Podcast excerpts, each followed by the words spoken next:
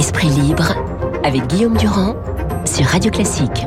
Voilà, bonjour à tous, bon début de semaine. Évidemment, j'ai convoqué Machiavel puisque Luc Ferry est face à nous ce matin en politique. Je cite donc Nicolas Machiavel, le choix est souvent entre le bien et le mal, mais entre le pire et le moindre mal, et rarement entre le bien et le mal, mais entre le pire et le moindre mal. Est-ce que vous avez le sentiment que c'est ce qui s'est passé?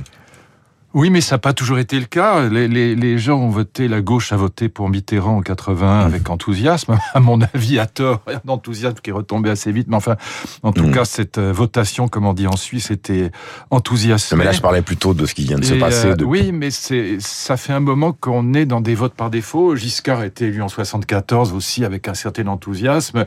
Même Nicolas Sarkozy a été élu en 2007 avec un certain enthousiasme. Et depuis, c'est vrai que ça n'est pas le cas. Mmh. Et là, spécialement pas le cas, puisqu'en en effet, si vous regardez euh, euh, le premier tour, puisque c'est ça qui est le, plus significatif, c'est le premier tour, puisque dans le premier tour, on voit les votes positifs, mmh. on voit les choix. Bon, on a 70% des Français qui ont voté contre Macron, et surtout, ce qui est plus embêtant pour lui, pour nous, euh, c'est que 60% des Français se sont retrouvés sur les extrêmes. C'est-à-dire que si vous ajoutez les, les voix de l'extrême droite, je dis extrême droite parce que c'est le plus commode, même si je pense pas que, euh, que Marine Le Pen soit d'extrême droite, mais sur l'échiquier, elle est à l'extrême droite c'est évident. Et les voix de l'extrême gauche, vous arrivez plus euh, disons euh, l'abstention. non, mais là je parle des, des extrêmes. Plus l'abstention, c'est encore autre chose. Mais les extrêmes, vous arrivez à 60%. Mm.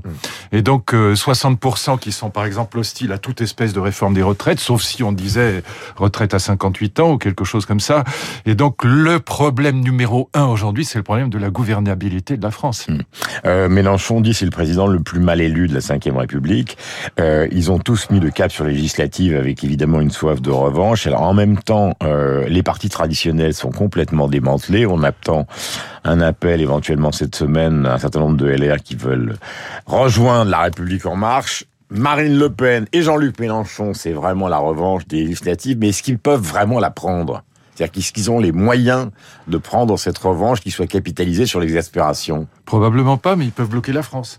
Voilà. Et ça, c'est beaucoup plus embêtant. Euh, Jacques Chirac a été aussi mal élu et vraiment par défaut en 2002. J'en sais quelque chose puisque j'y étais, si je puis dire, puisque j'étais dans son gouvernement. Mais euh, la grande différence avec Macron aujourd'hui, même si Chirac a été élu par défaut, puisqu'il a été mmh. élu à 82% face à Jean-Marie Le Pen qui était à 17 et quelques pourcents. Donc, euh, donc euh, Marine Le Pen a énormément progressé. Mais la grande différence, c'est que moi, pour avoir beaucoup voyagé avec Jacques Chirac, euh, l'avoir beaucoup accompagné dans des euh, meetings ou autres à l'étranger, etc. Euh, Jacques Chirac ne suscitait jamais la haine. Les gens ne le détestaient pas. Tandis qu'il y a dans le pays aujourd'hui, on a un pays qui est devenu haineux. On a un pays qui est devenu extrêmement agressif, qui est devenu haineux. Et donc c'est du coup une situation en termes de gouvernabilité du pays qui est extrêmement difficile. Donc donc c'est quoi? C'est par les réformes qu'on fait qu'on sort de cette situation, ou c'est par un ah changement de comportement, ou ah c'est on passe de la soi-disant arrogance à, à, caresser une foule pour qu'elle redevienne sentimentale à votre égard Quel est le système en fait? Non, non. C'est quand même tout le monde le dit, notamment la presse étrangère. Euh, c'était évoqué par David Abiquière tout à l'heure ils mettent en avant quand même le côté exploit. C'est-à-dire personne ne l'a fait, même si ça se fait dans de mauvaises conditions euh, sur le plan des chiffres. Là, aussi, c'est faux. Il peut y avoir une cohabitation dans les dans les années qui viennent. Donc euh, dire qu'il y a ces, ces 10 ans sans cohabitation, on n'en sait rien. Il y aura peut-être une cohabitation. Le problème, c'est que le centrisme, par définition, euh, fait monter les extrêmes. C'est pas ça. C'est qu'il exclut la, la cohabitation à proprement parler, puisque la cohabitation, c'est quand Chirac appelle Jospin, mhm. c'est quand un type de droite appelle un type de gauche ou réciproquement. Là, euh, si Xavier euh, si, euh, pardon, euh, Emmanuel Macron met un homme de droite à Matignon, il l'a déjà fait, puisqu'Edouard Philippe et Castex étaient à droite. Mm. Mettons qu'il invite Xavier Bertrand, par exemple, bah, ça, ne changera pas. ce sera pas une cohabitation plus qu'avec Edouard Philippe ou avec Jean Castex. Bon, et s'il met un type de, gauche, bah, il a déjà Le Drian, par exemple. Bon, donc c'est pas une vraie cohabitation. Et c'est simplement parce que le centrisme l'exclut. Le centrisme, en effet, fait monter les extrêmes mécaniquement, mais en plus, il permet pas la cohabitation. Donc dire que c'est un succès formidable parce qu'il y a dix ans sans cohabitation, le centrisme par définition peut pas avoir le type de cohabitation qu'on a connu quand la droite ou la gauche était au pouvoir. Mais ça veut dire Luc qu'on est dans parce qu'on essaie de donner de la clairvoyance ce matin, ça veut dire euh, et on parle tranquillement puisque l'événement est quand même important. Ça veut dire qu'on serait dans une sorte sorte d'impasse totale, d'après vous? Sauf si, alors justement, c'est ce que je, Parce qu'il faut quand même. Je ne cesse de radoter depuis cinq ans. Bah, la porte, c'est la proportionnelle. Il n'y en a pas d'autre.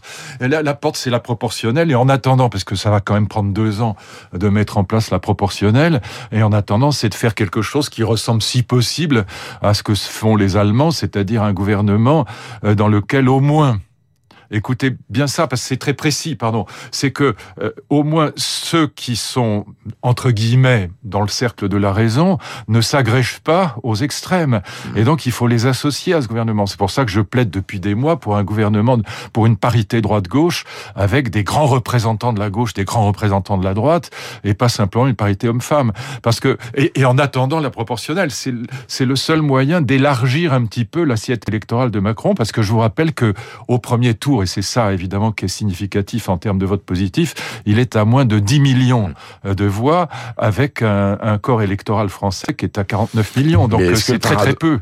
Alors euh, Chirac était dans le même cas. Hein, mais est-ce que le paradoxe de ce raisonnement, euh, Luc Ferry, n'est pas que euh, les partis traditionnels euh, que vous appelez de vos voeux dans une sorte de gouvernement d'union nationale, encore faudrait-il que Macron le veuille, ils se sont complètement autodétruits depuis 2017.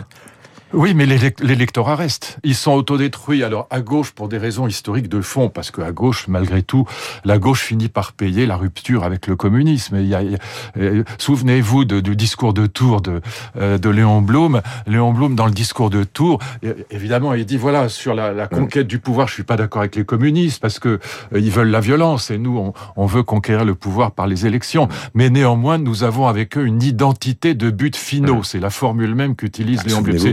Hollande arrive au pouvoir, il, mais Hollande arrive au pouvoir, il avait tous les pouvoirs. Mais évidemment, le Sénat, l'Assemblée nationale, la majorité parlementaire. Et Hidalgo est un ennemi, donc euh, c'est fini. Et donc euh, la, la, la, droite et la gauche aujourd'hui, elles sont dans la, la, droite républicaine et la gauche, disons démocratique, social-démocrate, sont dans le même la même situation exactement, c'est-à-dire exploser entre Macron d'un côté et les extrêmes de l'autre. Voilà. Et donc euh, ça veut dire faire une union nationale avec des gens qui n'existent pas? Mais l'électorat existe, l'électorat existe. Et, et, et, dans, et, au niveau local, les grands élus locaux existent. Mm. Vous avez des gens comme Rebzamem, comme Carole euh, Delga. Delga, comme, euh, comme Hubert Védry n'est pas un élu local, mais qui représente quelque chose à gauche. Et de la même manière, vous avez des, des Xavier Bertrand ou des Barnier euh, qui représentent quelque chose à droite. Et donc euh, l'idée, c'est au moins de faire en sorte que ceux qui sont dans le cercle de la raison, qui par exemple sur une réforme des retraites pourraient défendre euh, le point de vue d'Emmanuel Macron, ne s'agrègent pas aux extrêmes. Sinon, mécaniquement, ils vont s'agréger aux extrêmes. Si vous les associez pas, bah, pas mécaniquement, vous savez comment ça marche. L'opposition, elle votera avec euh, avec les mécontents parce qu'elle dira, bah, elle trouvera, même si elle est d'accord avec la réforme des retraites d'Emmanuel Macron, elle dira, bah, elle trouvera un moyen de dire, bah non, c'est pas comme ça qu'il faut faire. Et donc, euh, vous aurez dans ce cas-là 70 ou 75 des électeurs euh, qui seront contre toute espèce de réforme et la France, la France sera bloquée. Donc, il n'y a pas moyen de faire autrement mmh. qu'un gouvernement d'union nationale en attendant la proportionnelle. Voilà. Mais et, et ça supposerait évidemment de la part d'Emmanuel Macron beaucoup d'humilité et de respect. Voilà.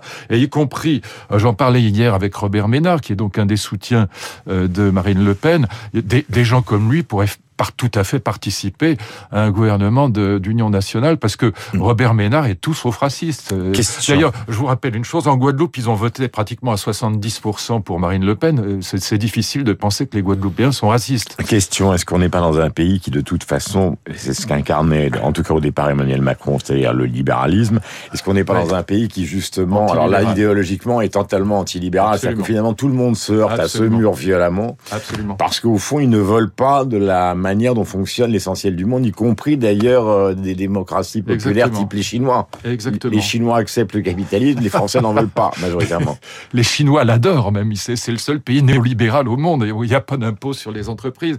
Non, vous avez entièrement raison, entièrement raison. La France est un pays euh, foncièrement antilibéral. Et ce qui fait que Chirac n'était pas détesté, c'est qu'en fait, il était antilibéral lui aussi. Il, il disait toujours les, les libéraux sont des cons. Il parlait comme ça. Et donc, et c'était un radical socialiste tout le monde le sait aujourd'hui, et c'est pour ça que Chirac n'était pas détesté. Euh, et puis parce qu'il était capable d'empathie, c'est vrai qu'il était capable de parler aussi bien aux paysans de Corel qu'à qu la marquise et faire le baisement élégamment. Et donc euh, Chirac, il était tout terrain, si je puis dire. Là, euh, euh Emmanuel Macron a un vrai problème d'humilité, de respect des autres. On l'a vu d'ailleurs dans le débat avec Marine Le Pen. Il, est, il était, c'est vrai qu'il est, il est, enfin, il donne cette image d'arrogance. Bon, il faut absolument Alors, éviter temps, ça. C'est très compliqué. Si conscient de ces chiffres Et certains de son argumentation... Mais conscience des chiffres, disons, quand, quand, quand, quand tu es à un cinquième de l'électorat, faut être modeste. Hein. Oui, mais je vais pas dire Un cinquième de l'électorat.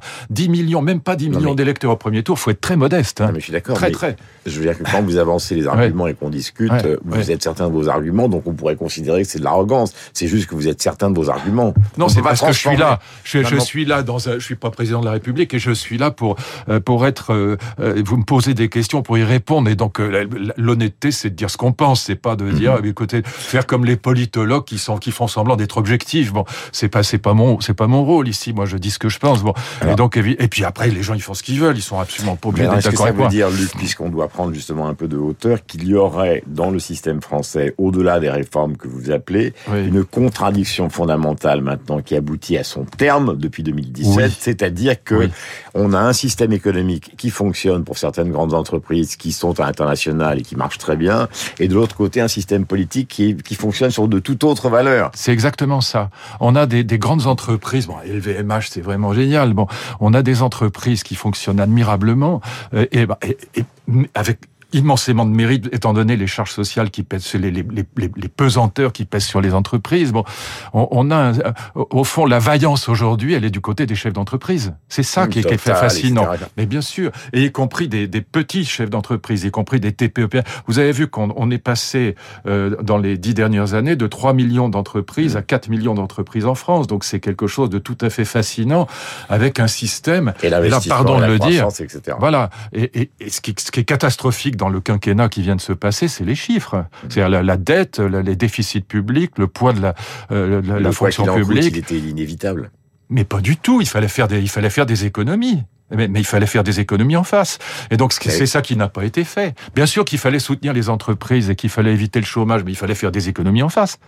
Alors c'est très facile de distribuer l'argent à tout le monde. Ça, ça, ça c'est très gentil, c'est merveilleux, quoi qu'il en coûte. Mais si vous faites zéro économie en face, vous vous retrouvez avec une dette qui est à 115% du Mais PIB. où elle est l'économie sur- euh, Ben, c'est les fonctionnaires, évidemment. Bah vous oui, renouvelez mais- pas les départs à la retraite. C'était que Macron s'y était engagé, il l'a pas fait. Mais souvenez-vous que c'est exactement le reproche que vous faisiez à Sarkozy pendant justement le fait Mais qu'il j'ai pas voté pour Mais Sarkozy. j'ai pas dit le contraire, Luc, c'est pas un procès, c'est juste Oui, une oui. conversation. Oui, d'accord. Vous mais- disiez en même temps quand il a Mais si essayé... vous essayez de me Non, faire non, non, mettre non, en contradiction, non, mais non, J'essaye de montrer la, différence qui existe entre l'exercice du pouvoir et l'exercice de l'entreprise. Effectivement, quand il a sauvé les banques, quand il a sauvé les revenus des Français, il y a des réformes qui n'ont pas été faites et finalement, au bout, les impôts ont été des impôts extrêmement im- importants. Donc, Ah oui, on se retrouve toujours dans cette contradiction, toujours Non mais la même. écoutez, soyons clairs, on a eu un quinquennat intégralement centriste, c'est-à-dire sans cap. Il y a pas, vous voyez pas de cap. Regardez la campagne électorale de Macron. Vous avez une première partie de campagne électorale qui est plutôt à droite. On va faire un RSA avec euh, une Les contrainte. conditions 20 On va, on va, on va faire une, réforme des profs où on va payer au mérite. On va euh, mettre, mettre les, chefs, les, les, les directeurs d'établissement pourront recruter les profs comme des chefs d'entreprise. On va, voilà, on va faire une retraite à 65 ans. Puis vous avez une deuxième partie de quinquennat. Ben non, finalement, la retraite à 65 ans, non, non, c'est pas sûr. On est prêt à discuter de tout, etc. Donc on, on a un quinquennat qui est un quinquennat centriste, sans cap, et avec, il faut être honnête, quasiment zéro réforme. Hmm. Zéro réforme. Citez-moi je une réforme importante. À part, encore une fois, le, euh, les, les 30% de la flat tax sur les revenus du capital, vous n'avez pratiquement rien, rien, rien. Voilà, ni réforme des retraites, ni réforme de l'éducation nationale, vous n'avez rien. Et donc, il faut arrêter ça. Blanquer, il va hurler. hein. Bah écoutez, sa réforme du bac, elle est catastrophique. Hmm. Vous le savez bien. Vous êtes bien placé pour le savoir. Vous avez été prof comme moi. Donc euh, il faut, il faut quand même. il- ça peut pas durer comme ça pendant cinq ans. Voilà. Il faut vraiment que ça change. Et donc il faut que Macron renverse la table. Voilà. 8h57, Luc Ferry, ce matin sur l'antenne de Radio Classique, votre radio. Vous avez rendez-vous avec Renaud Blanc et avec Lucille Bréau.